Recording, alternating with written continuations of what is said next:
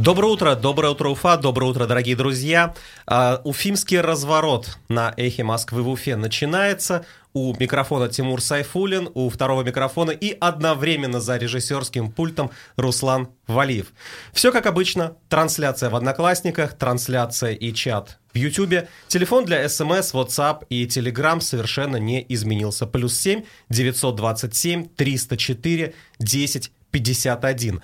Пишите в чате, пишите смс, пишите WhatsApp, в Telegram. Мы с удовольствием прочитаем все ваши комментарии и обсудим. Ну ладно, не все, но, по крайней мере, те, которые будут достойны внимания. Ну а мы начинаем, как обычно, с обзора прессы. Пресса с доставкой на дом. Доброе утро, дорогие друзья. Э, действительно, Тимур все правильно сказал, и уже даже можно что-то прочитать из того, что вы нам пишете. Вот вопрос от слушателя меня заинтересовал, который, который пришел буквально перед началом нашей встречи. Скажите, пожалуйста, или напишите, Сергей Николаевич жив-здоров? Э, спрашивают нас, и, видимо, имеют в виду глава администрации Уфы Сергея Грекова. Надо сказать, что информация о том, что он э, нездоров или еще что-то не то с ним, такой информации нет. Вот. Но вчера, когда журналистов собирали для того, чтобы посмотреть состояние старого Бельского моста, э, там были лишь э, управленцы, скажем, строительных организаций, вот этого э, управления ремонта дорог э, и, значит, и искусственных сооружений. Э, они нам рассказывали, что с мостом и так далее. Высокопоставленных чиновников э, и тем более глава администрации там не было. Поэтому не могу никак прокомментировать, к сожалению сожалению. Но вопрос любопытный. А, значит, Вижу, что есть уже у нас зрители и в Ютубе, это прекрасно. А у нас пресса, как ни крути, да? А, тема коронавируса не отпускает повестку, тем более, что в эти дни, я думаю, и даже по нам видно, что э, есть сложности. Большое количество людей, которые работают на эхе э, штатно и вне штатно, они сейчас э, отсутствуют по понятным причинам, потому что, к сожалению, коронавирус не оставил нас в стороне. Так вот, э, значит, Минздрав Башкирии посоветовал жителям не обрывать телефон, если врач не идет на дом. Публикация Медиакорсети. В ведомстве добавили, что скорая и неотложная помощь – это разные вещи, и в зависимости от состояния пациента время ожидания врачей разнится. Скорая помощь приезжает по экстренным вызовам, и предпочтение отдается в данном случае не тем, у кого температура и, возможно, коронавирус, а тем, у кого действительно вот такие, ну, классические, скажем, болезни, требующие э, помощи от врачей, там, инфаркты, инсульты, и другие сложные пограничные состояния. И вот здесь что надо сказать? А неотложка, когда э, так, врач приходит для того, чтобы измерить температуру, взять ПЦР-тест и прочее, она, э, соответственно, приходит и приезжает не так быстро, и 24 часа дается им на обслуживание. Сотрудник э, ЦУРа об этом заявила Алиса Шамсуддинова. Пишет об этом, соответственно, медиакорсеть. И, в принципе, намек такой, наверное, что да всем уже все понятно, да, все уже, как бы, если температура, то болеют, наверное, омикрон штаммом коронавируса, поэтому особо не дергайтесь, просто сидите дома и никуда не ходите. А больничный как-нибудь, да мы вам оформим э, в дистанционном формате. Тем более об этом и на оперативке тоже сказали. Да, на самом деле это хорошая новость. То есть в каком-то смысле омикрон уже теряет свою, вот, э, точнее даже коронавирус в целом теряет свой такой пугающий ореол в создании людей и переходит в разряд, скажем так, обычного гриппа. Ну, вспомните старые добрые времена, но когда мы с гриппом каким-то, ну, легкими, конечно, имею в виду, там, температура, насморк и прочее, вызывали врача себе на дом и в панике обрывали телефоны Минздрава. Ну, никогда так не было на самом деле. И слава богу, что омикрон тоже постепенно э, переходит вот э, в эту стадию восприятия. Да, вроде как так. Ну и продолжение этой же темы, тот же э, медиакорсеть и также ссылается на Минздрав. А, значит, он назвал точное время, Минздрав я имею в виду, когда в поликлиниках Уфы нет очередей.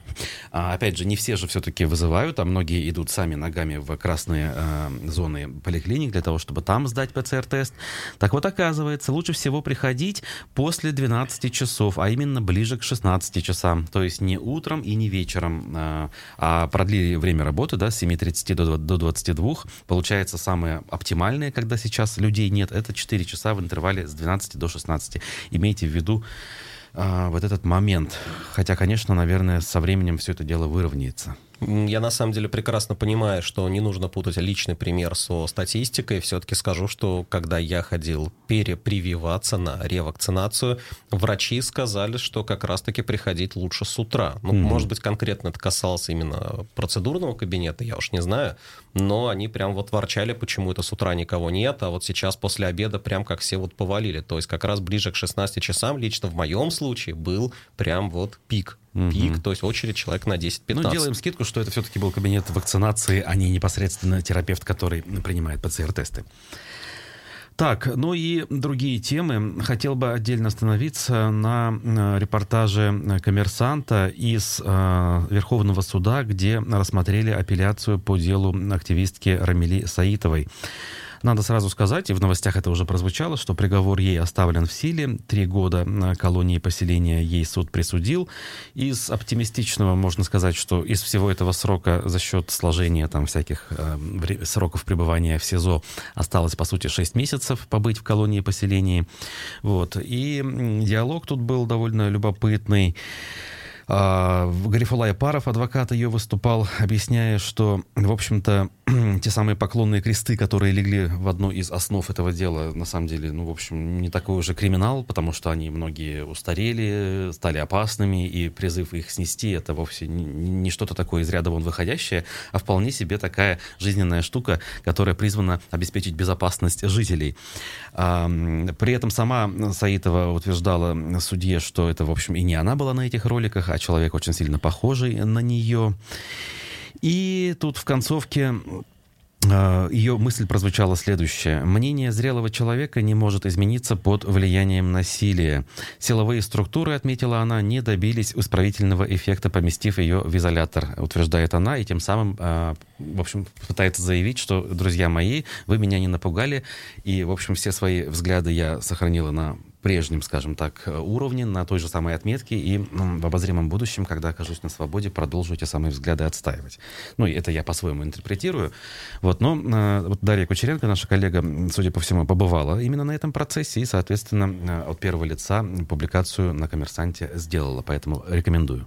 В свое время в интернетах были, было популярное выражение взаимоисключающие параграфы. Вот именно оно приходит мне в голову, когда mm-hmm. я читаю эту новость, потому что, с одной стороны, это не я, с другой стороны, я с этим согласна, с третьей стороны, это, конечно, не я, но все равно мое мнение не поменяется. В общем, честно признаться, со стороны это все выглядит странным. Но... Ну, тут не было единения и единой линии, скажем так, э, между э, самой Саитовой и ее защитником, в частности, Гарифолой Апаровым. То есть он пытался вести диалог диалог действительно в, как, ну, в адвокатском ключе, в правовом поле, скажем, объяснять те вещи, которые процессуально судья может как-то э, к делу приобщить, а у нее это все на уровне эмоций э, была не была. Примерно так. Я опять же это объясняю со своей точки зрения. Да, здесь также сказано, что она несколько раз пыталась высказывать свое мнение о различных религиях, э, христианстве, иудаизме, исламе армянах, но судья все это прерывал и говорил, что у нас не урок теологии, давайте по существу. В общем, э, со стороны кажется, что действительно работа с адвокатом была поставлена как-то странно, то есть он, видимо, ее не э, обучил, не проинструктировал, или, возможно, она не захотела слушать его инструктаж, но что случилось, то случилось. Именно так. А, значит, вчера, 1 числа, э, стартовала в Уфе выставка, уже успевшая стать нашумевшей. Э, хотя, наверное, абсолютное большинство, а может быть даже все из тех, кто нас слышит, э, ее до сих пор не посетили. Да, кстати, очень интересно, я нажимаю на ссылку э, по поводу этой самой выставки, но открывается что-то другое. Что ж такое? Сейчас я найду. Я имею в виду, на самом деле, выставку а, Евгении Васильевой а, в Национальном музее Республики Башкортостан «Бурзянская пчела». А вот, вот, вот, вот, вот. Адрес, что ли, переехал. Или я что-то перепутал. Десять картин выставки «Бурзянская пчела» переданы в дар Национальному музею Башкирии. Называется публикация «Башинформа». Евгения Васильева, я напомню, это ныне супруга экс-министра обороны Российской Федерации Анатолия Сердюкова. А они оба и ряд других лиц еще 10 лет назад, почти 10 лет назад оказались в центре э, скандала, связанного с деятельностью э, Министерства обороны и дочерней структуры оборонсервис, так называемый, фигурировал тогда э, в СМИ. И, в общем, э, история тогда была очень громкой, даже федеральные каналы о ней рассказывали. Сама Васильева была по этому делу обвиняемой. И вроде как фактически даже 34 дня успела отбыть, э, значит, э, арест, и в итоге осталась на свободе. Но уже тогда она заявляла обществу, граду и миру, как говорят, да, о своих творческих наклонностях, писала стихи, записывала, по-моему, песни даже, и картины рисовала. И вот обратила она внимание на нашу республику и на ее один из главных символов. Это пчела, это мед и соответствующую э, э, серию работ подготовила, которые приехали в республику. И, кстати говоря, споры, конечно же, уже начались среди, скажем, публики в социальных сетях, и в основном э, люди пишут скажем, негативные э, отзывы касательно ее личности в целом, в принципе, особо, кстати, не оценивая суть Э, искусствоведческую суть это, э, этих работ. Э, и, в общем, наверное, потому что их даже не видели. Есть и другая часть комментаторов, которые, в общем, пытаются оградить Васильеву и тех, кто это все организовал от критики. По большому счету, вот я бы даже не сказал, что это такая история громкая и заслуживает особого внимания, но все-таки в публикации Башинформа некоторые вещи меня зацепили. А именно, почему на открытие этого мероприятия пришли такие высокопоставленные лица, которые, казалось бы, не имеют никакого отношения к вот этой сфере и к данному мероприятию. Например, Верховный муфти ЦДУМ а, России и европейских стран СНГ Талгат Таджутин. Здесь он на фотографии в центре кадра. То есть, министр культуры Амина Шафикова, ну, вроде так, ну, окей, да. А, вице-премьер Азат Бадранов тоже где-то, я понимаю, по роду деятельности.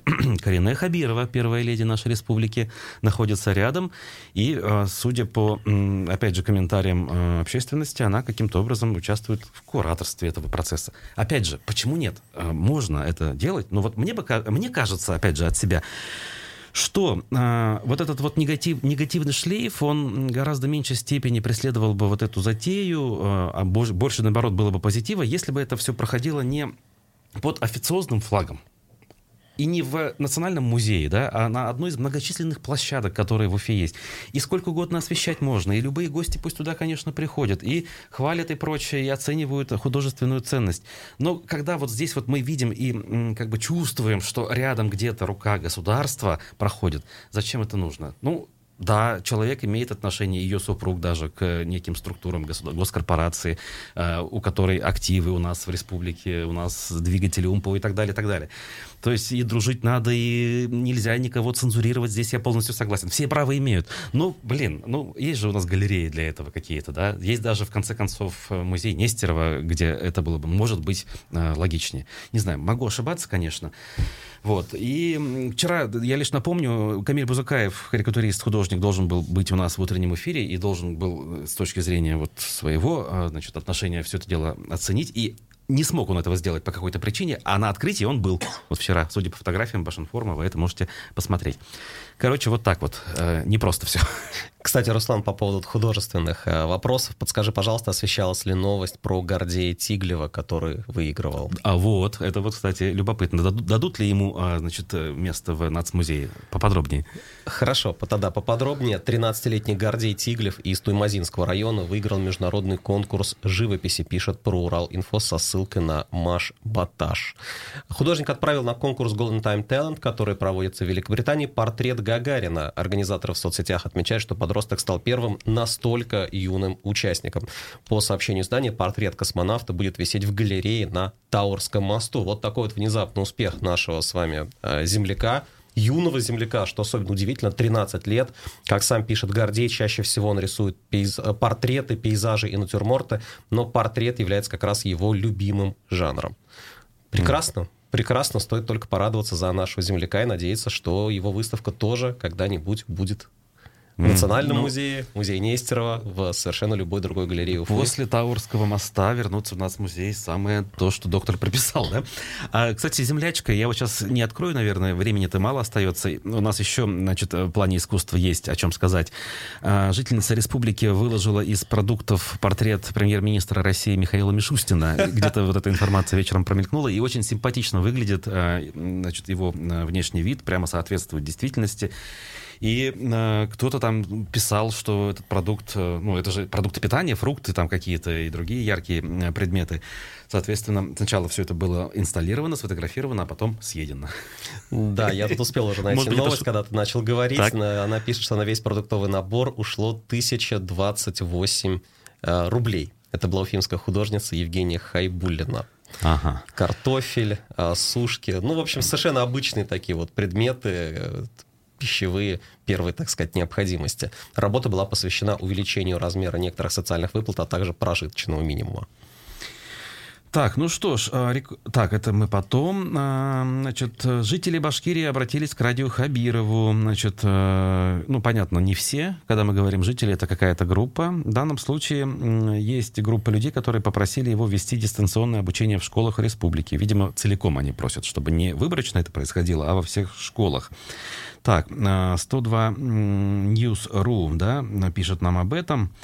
Просто я вот не могу пойти э, и понять, сколько здесь конкретно людей, которые обратились. Ну, в цитате, в, точнее, в статье приводится цитата как минимум трех людей, так что... А, ну, таких-то, знаешь, э, в комментариях в соцсетях найдется больше даже, наверное, да? Ну, вряд ли есть какая-то специальная инициативная группа, какая-то, которая этого требует, скорее уж просто отдельные люди, которые очень-очень этого хотят и, на самом деле, хотят, на мой взгляд, совершенно по делу. Более того, эта новость прекрасно совпадает с тем, о чем пишет электрогазета РФ, о том, что Минтруд, э, речь идет уже о России, об не башкирском, Минтруд рекомендовал работодателям перевести на удаленку максимум сотрудников. Об этом сообщает изначально ТАСС со ссылкой на пресс-службу министерства. Сейчас, э, по данным министерства, дистанционно работает около трех миллионов россиян уже. И в Минтруде пояснили, что количество сотрудников, которые можно перевести на удаленный режим, каждый работодатель определяет самостоятельно, но крайне рекомендовали сделать это количество как можно больше. И подчеркнули, что перевод работника удаленку не может и не должен являться основанием для сокращения зарплаты при сохранении объема выполняемых задач. Это интересно. Это очень интересная новость, потому что если все пойдет такими темпами, у нас очень многие отрасли, многие, точнее не отрасли, конечно, а люди могут перейти на удаленку даже в тех областях, где работодатели пока сопротивляются этому делу. Прочитаю несколько сообщений и перейдем к нашей интерактивной части. Комментируют то, что мы сейчас обозрели. Люди нехорошо сделали, что в НАЦ-музее, пишет нам Любовь, имея в виду выставку Евгении Васильевой. Зайнула пишет, художник Бог писал портреты, используя э, образы овощей. А дальше Дани нам подсказывает, что движение за новый социализм объявило сбор подписей против ДЭГ. Видимо, дистанционное электронное голосование, могу я предположить. А это ли не самое главное нынче в политжизни страны? Под шумок Государственная Дума хотят принять этот закон о введении э, электронного голосования. Ох, тема, конечно, моя одна из любимых э, выборы. И про электронное голосование я тут могу отдельно долго рассуждать, но сейчас времени нет. В другой раз как-нибудь к этому вернемся. Пока э, поголосуем с вами, друзья. Хотелось бы ваше мнение вот о чем узнать. Рекультивацию Уфа Химпрома планируется начать до 2024 года. То есть не закончить к 2024 году, а начать. То есть реальные деньги какие-то начать туда вкладывать, и уже чтобы процесс был запущен. Э, глава администрации Сергей Греков, который, кстати говоря, вот отвечая на вопрос нашего слушателя, вчера на оперативке присутствовал, э, выступал и многие вещи комментировал, и собак, и, э, значит, будущий мост, который, точнее, не будущий, нынешний мост, который будет ремонтироваться в южном въезде, имеется в виду арочный. Также про Химпром он сказал, Наша основная задача, задача, которую ставит перед собой Ради Хабиров, это до 2024 года мы должны приступить к рекультивации этого объекта. Этой болячке уже 30 лет, и необходимо к 450-летию Уфы начать от нее избавляться, сказал Греков. А вопрос следующий мы сформулировали для вас сегодня. Если бы вот лично у вас, конкретных наших слушателей, которые сейчас проголосуют, был бы свой выбор, вы бы что выбрали в качестве первоочередной задачи к 2024 году? Вот все-таки действительно все силы бросить, или не все, но максимум сил бросить на э, санацию химпрома, то есть вот эту вот болячку, которая вроде бы тихо сидит, кушать не просит, но если вот верить э, и значит, анализировать то, что говорят уважаемые люди, в том числе профессор Марс Сафаров, это мина замедленного действия, которая всем нам угрожает. Так вот, если все-таки это важно, вы считаете, и это нужно в первую очередь делать, то ваш телефон 262 72 47. А если вы считаете, что эта задача важна, но где-то вторично, давайте все-таки к 2024 году сосредоточимся на благоустройстве, на завершении ремонта улиц, мостов, побольше объектов введем. Все-таки Уфа отстает, отстает сильно, у нас жить некомфортно. Давайте все-таки к празднику побольше убранства сделаем красивого в нашем городе. В этом случае ваш телефон 262 72 48. Отбивка у нас, к сожалению, невозможна сейчас, потому что я сижу не за пультом, но голосование пошло. Голосуйте, друзья. А, значит, если химпром важнее, санация его точнее 262 72 47, если важнее все-таки а, другие вещи, благоустройство, комфорт, красота, то 262, 72, 48. Вообще, конечно, вопрос сложный и интересный. Сделать э, хорошо, чтобы было видно, наглядно, понятно, или сделать хорошо там, где никто не видит, не понимает, ничего не замечает, но это гораздо все-таки важнее, возможно, э, важнее в долгосрочной перспективе и с точки зрения экологии, с точки зрения условий экологических, в которых будут проживать, ну, может быть, уже не совсем мы, Смотрите, может быть, но мы одно дети. из другого не исключаем. Мы же сейчас... Само собой, речь идет о том, э, на что потратить вот те конкретные условные деньги, которые были бы у вас в руках, если бы вы были руководителем, ну, в данном случае уже, наверное, республики или это скорее города, к чьей-то компетенции относится. В общем, как бы вы потратили эти деньги? Это вопрос действительно непростой.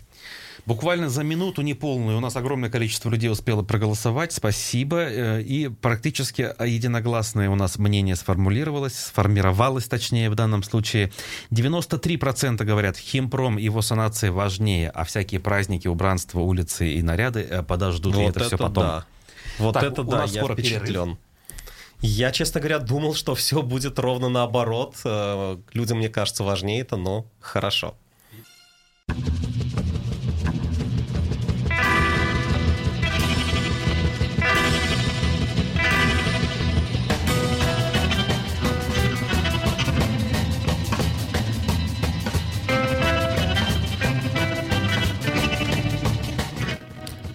Продолжается уфимский разворот на эхе Москвы. В Уфе у микрофона Тимур Сайфулин, у второго микрофона и одновременно за режиссерским пультом Руслан Валиев. Напоминаем на всякий случай, телефон для смс, WhatsApp и Telegram не изменился. Плюс 7 927 304 1051. Пишите ваше мнение, предложения, комментарии. С удовольствием их посмотрим и почитаем. Также трансляция идет в Одноклассниках и трансляция вместе с чатом в YouTube. Да, все верно, Тимур, говоришь. А, значит, скажу, что сегодня после 15 часов у нас в гостях программы «Персонально ваш» будет экономист Рустем Шаяхметов. Продолжим, как говорится, подводить глобальные итоги уходящего, ушедшего, точнее, года и уже наступившего. Какие-то прогнозы, соответственно, будем делать. Вести программу будет Айдар Ахмадиев. Вот. А мы продолжаем наш сегодняшний разворот с гостем. К нам присоединился общественник, член первого состава СПЧ при главе Башкирии Эдуард э, Кадыров, который прямо собственной персоной у нас здесь находится. Доброе утро. Доброе утро. Основная тема, которая явилась инфоповодом для, для нашей встречи, это последние события э, в Сибае, которые длятся уже больше месяца, получается. Да? До Нового года мы о них стали говорить. Это значит, выделение оранжевого цвета, которые покрыли снег на большой территории.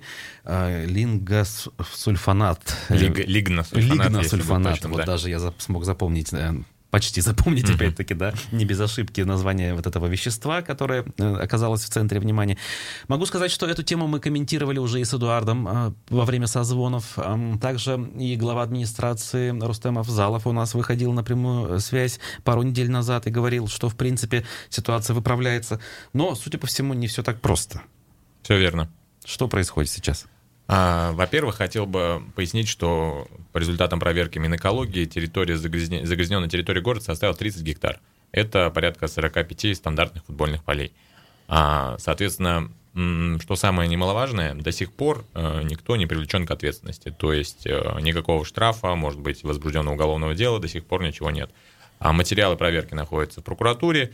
А, по статье 8.1 КОАП, который предусматривает штраф, штраф от 20 до 100 тысяч рублей. То есть вот э, я до сих пор удивляюсь вот э, нашему законодательству такому демократичному, а, когда можно половину города там 60-тысячного населения отравить, э, загрязнить и так далее. Ну и, соответственно, во-первых, целый месяц уже никто к ответственности не привлечен, а во-вторых, даже если будет привлечен, то совершенно ну, на невнятные деньги, учитывая, что общая выручка холдинга в 2020 году по данным контур фокус составила более миллиарда рублей. Вот. Поэтому здесь также хотел пояснить, что на самом деле вот власти сейчас говорят, что вот мы что-то сделали, ничего не сделали. А до 8 числа, пока мы не, со, не собрались вот на стихийный митинг а, потенциальный, а, ничего власти не делали. Ни прокуратура, хотя мы коллективное обращение оставили, ни администрация местная, ни Минэкология, никто ничего не сделал, все ждали от прокуратуры санкций по соответствующим а, нормам законодательства. Прокуратура была на каникулах, как они мне говорили. Mm-hmm. То есть, хотя 27 числа начались выбросы и не прекращались до 7 января. То есть это 10 дней подряд, круглосуточно завод работал, а, все соцсети были завалены, но власти не реагировали. Они говорят, ну это же безопасно. Хотя по пробам мы видим, что ничего безопасного нет. А можно ли предположить, что вот эти выбросы в эти дни были особенно интенсивными? То есть, и это было, возможно, было умышленно с учетом того, что как раз-таки все находятся на каникулах, и вряд ли кто-то будет реагировать. Почему это вот всплыло-то вот именно в эти дни новогодние? До этого ведь тоже завод работал? А, возможно, раньше запах постоянно присутствовал запах в течение трех лет. Я там раньше жил э, долгое время с семьей, и мы переехали в том числе из-за того, что вот у меня комната ребенка была прям окнами на этот завод, грубо говоря. И каждую зиму вот это повторялось. То есть был запах, но вот таких выбросов никогда не было. То есть это либо какое-то нарушение технологических процессов, либо уже полное, знаете, отключение фильтров для того, чтобы там сэкономить на них и так далее. А, вот, соответственно, а, опять же, вот это вещество, лигносульфонат, относительно безопасен, если он, а, ну, грубо говоря, не употреблять его внутрь, не перегревать. Общеизвестный факт, что при перегреве свыше 130 градусов очень вредные вещества, вплоть до аммиака, могут выделяться.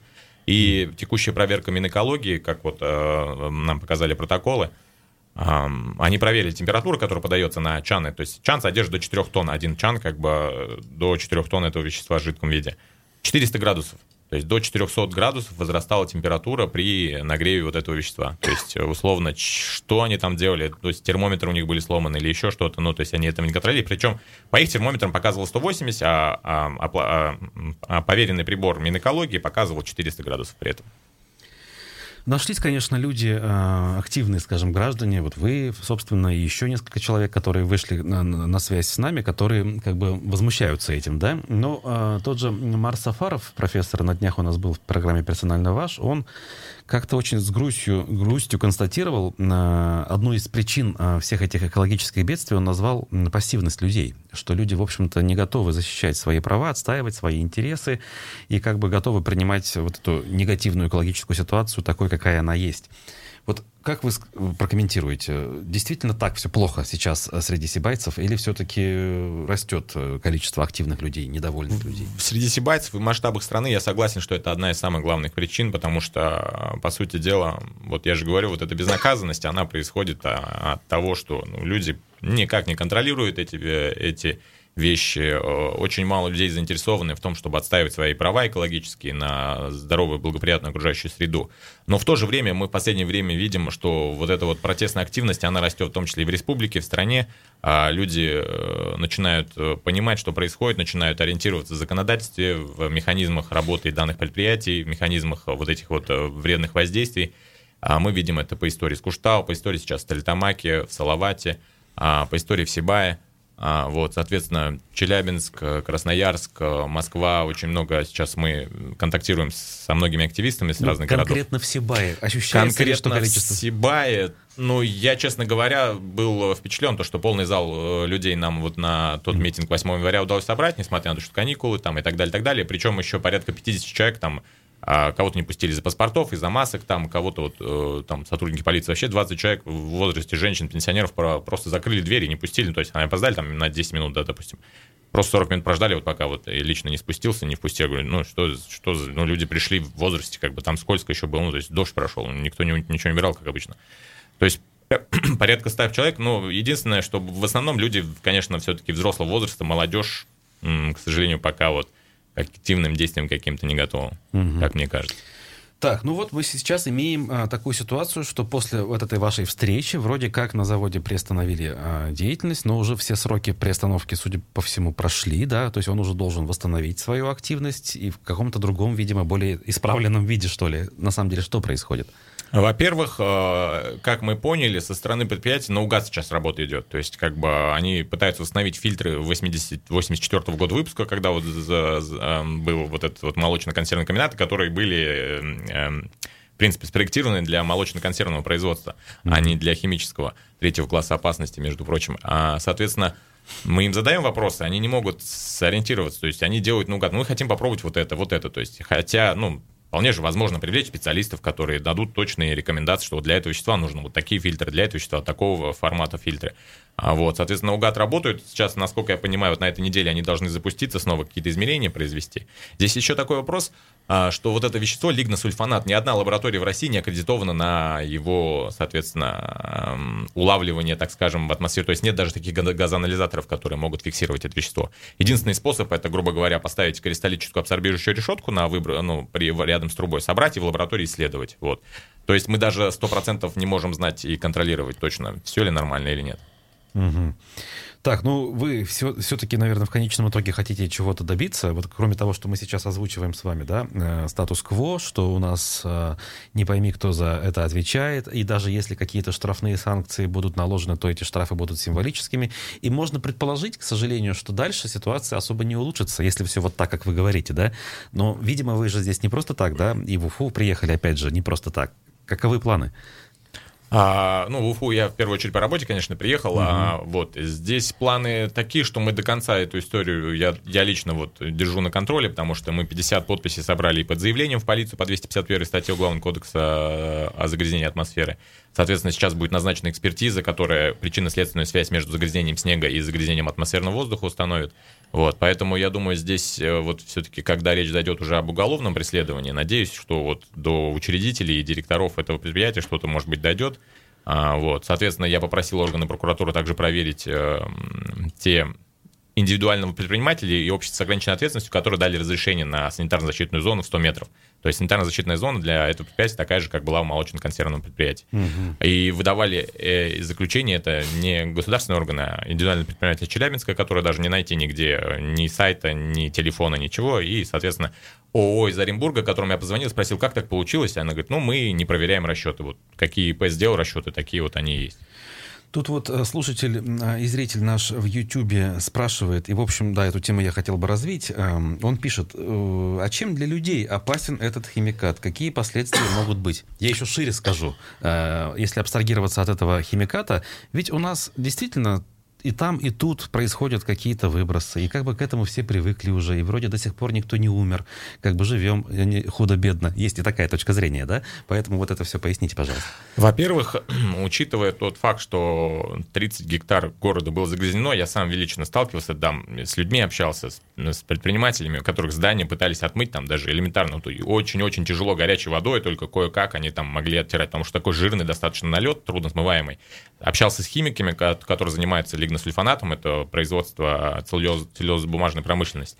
А вот они говорят, что они тоже, когда исследуют материал, да, достаточно трудно потом пробирки отмывать, там, бензин, ацетон, то есть приходится использовать, чтобы на, начисто вы, ну, вытереть. То есть все это не только на зданиях, сооружениях, снеге там сейчас, который растает весной и пойдет в почву, это и внутри 242 э, метра до ближайших домов частных от этого предприятия, то есть mm-hmm. буквально через, ну, напротив этого предприятия достаточно большой круг э, и частных домов, и многоквартирных домов. Соответственно, я не совсем согласен с точки зрения, естественно, не согласен с тем, что, ну, живем-живем. Во-первых, никто не устанавливал никогда ни разу, у нас э, это не принято, мы поднимали этот вопрос, пригласить врача-аллерголога, которого в Сибай нету. Все жители, которые там живут, жаловались на ухудшение, на аллергические реакции, кашель и так далее, так далее. Вот когда, как раз вот с этой позиции, как, э, с этой даты, когда началось, начались выбросы. До сих пор э, аллерголога не, при, не привлекли, насколько мне известно, в город. То есть, во-первых, никто не устанавливает вред здоровью. А, и никто не говорит о том, что если бы этого не было, мы бы жили э, дольше. То есть здесь трудно спорить о, о фактах, но я считаю, что если бы взять у человека условного, который живет в экологически чистом месте и в городе, он тот второй человек, первый человек, точнее, точно дольше проживет. Продолжим тему экологии чуть позже, но пока вопрос от Михаила Кадякова из Ютуба. В Баймаке до выборы в Горсовет 3 апреля. Почему Кадыров не участвует? Ну, правда, Баймаке?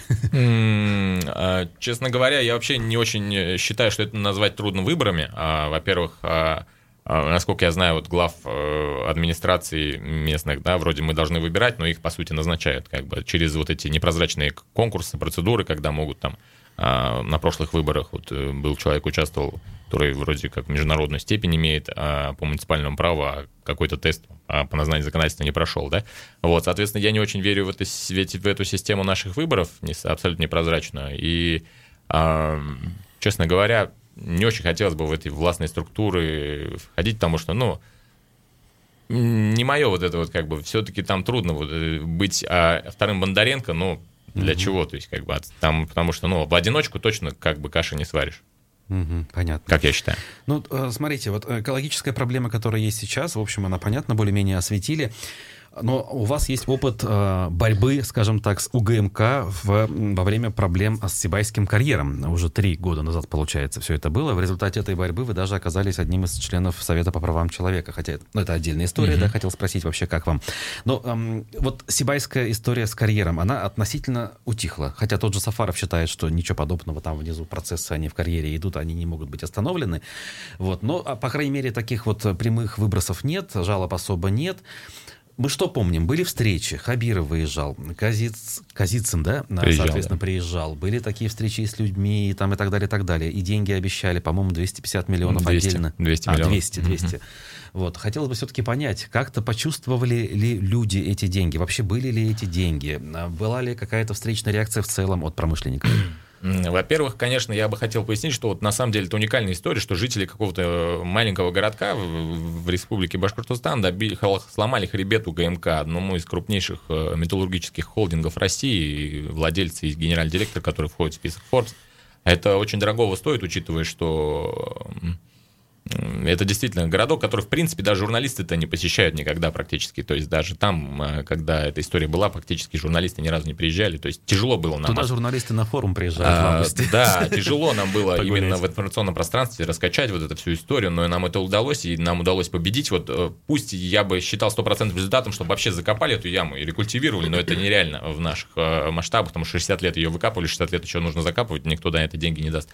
Но то, что они похоронили там 15 э, запасы на 15 лет э, э, еще золота и медной руды, и то, что они вот это делали в спешке, потому что, в принципе, можно было сделать действительно решения, которые бы были бы более грамотны с точки зрения дальнейшего работы предприятия, но здесь как-то вот в панике или в чем, то есть, э, потому что, видимо, сами не понимали, сколько, ну, как, как потенциально может дальше развивать, развиваться mm, событие. То есть испугались. Абсолютно реально. неконтролируемый ага. процесс был, да, и действительно вот это сокрытие от властей, которым я до Европейского суда по правам человека дошел, также работало, и вот. И, соответственно, Здесь немножко я упустил. Вопрос был конкретно... Ну, в целом, э, исполнили ли все обязательства? А, по 200 помимо... миллионов, вот. Да, да, да. Есть э, замечательное видео в группе Сибай Дыши, где лично Ради Хабиров, Ради Фарид говорит, что вот я вам здесь обещаю, 200 миллионов поступит на счет э, городской администрации. И Рустам Ахмедкалидович, значит, главе администрации говорит, вы с людьми потом соберитесь, решите, куда эти деньги пойдут.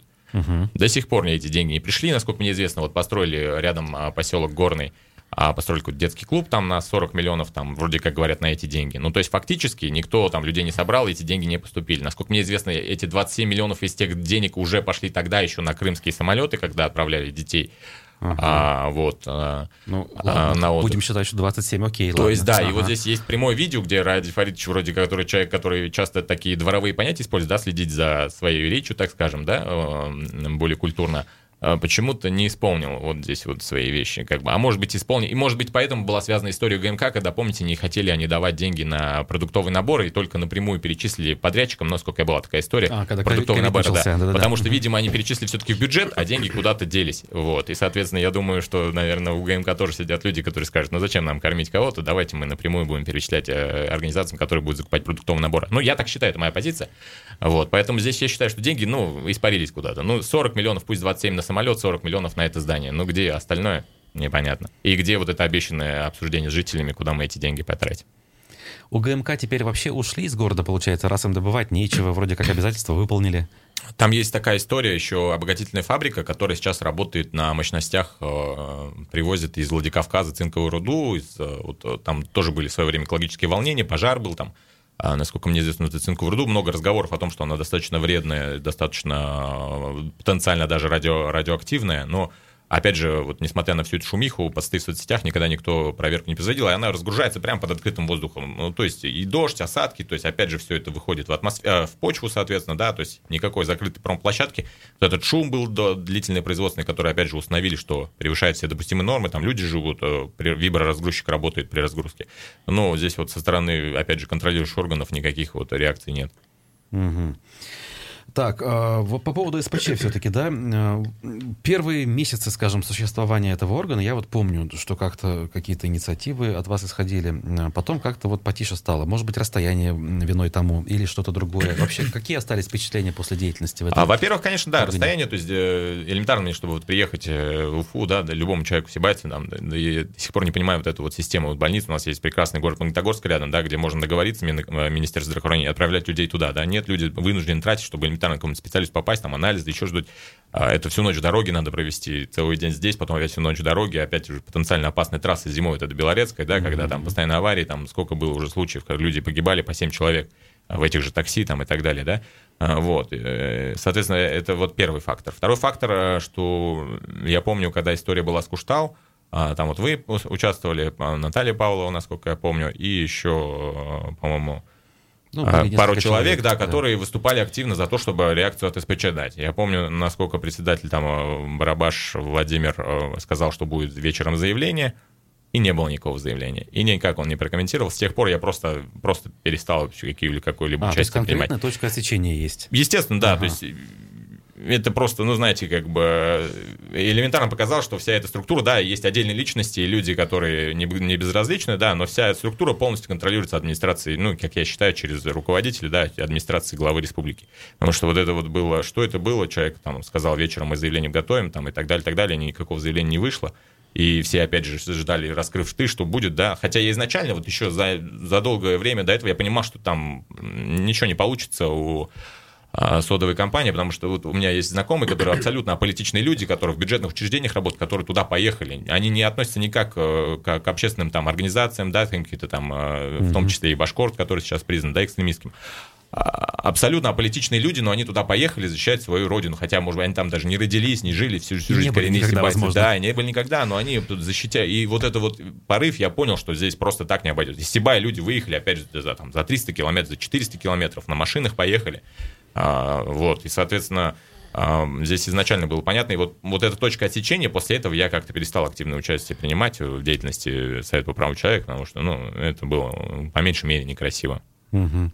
Ну а вообще сейчас вот э, помимо того, что вы пытаетесь отстаивать интересы сибайцев в плане экологии, там вообще что-то, условно говоря, движуха есть в городе, какая-то жизнь, экономика, я не знаю, люди, или все-таки этот вот негативный процесс отъезда, закрытия, деградации продолжается? Ну, смотрите, вот э, мне сколько, 32 года сейчас, да, вот большинство моих э, одноклассников, однокурсников и сверстников парней, да, моего возраста, они работают на вахтах.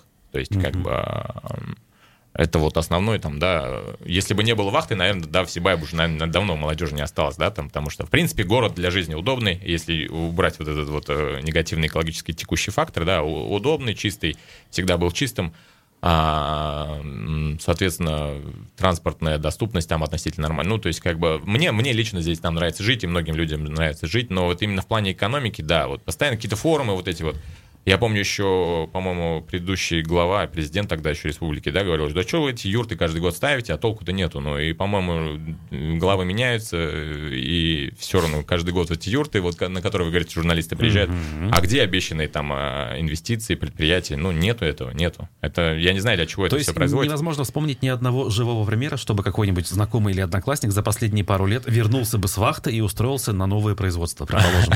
Ну да, во-первых, они не вернутся, потому что даже если откроют, это не будет уровень зарплат, который позволяет там, а, да, но а, у нас там говорят, по-моему, что около 50 тысяч средняя зарплата в, в Сибае. Ну, я как бы ам, людей такую зарплату получающих там, да, в среднем не, не знаю. Да, то честно есть, говоря, даже в Уфе, наверное, такой да, средней да, зарплаты да, да, нет. поэтому даже если что-то откроют, не факт, что будут там а, комфортные условия для того, чтобы содержать э, семью там и так далее, так далее, особенно, ну, мы, если мы говорим о мужчинах, о главах семьи.